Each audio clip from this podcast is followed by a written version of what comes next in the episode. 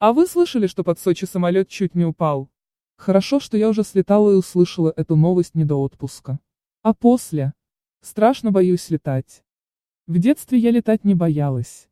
Чего бояться, если Ан-2 летали до бабушкиной деревни примерно столь же регулярно, как нынче бегают маршрутные такси.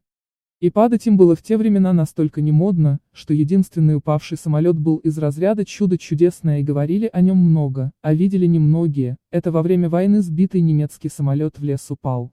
Как горел и падал, видели, подростки даже посмотреть бегали. Бешеной собаке семь верст не крюк. А так кому он сдался?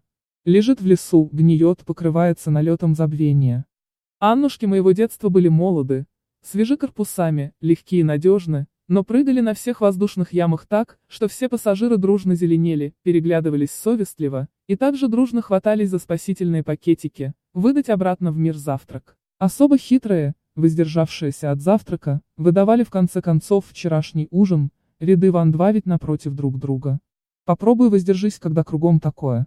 Потом меня долго тошнило даже от одного вида этого крылатого работяги. Условный рефлекс уже выработался. Видишь самолет, блюй, Анонича.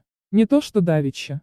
В деревне никто вам теперь самолеты гонять не будет, даже если это старенькие Аннушки. Добирайтесь летом по воде, зимой по льду, а в межсезонье – терпите. Зато в большие города на не таких маленьких самолетах лететь теперь неимоверно комфортно.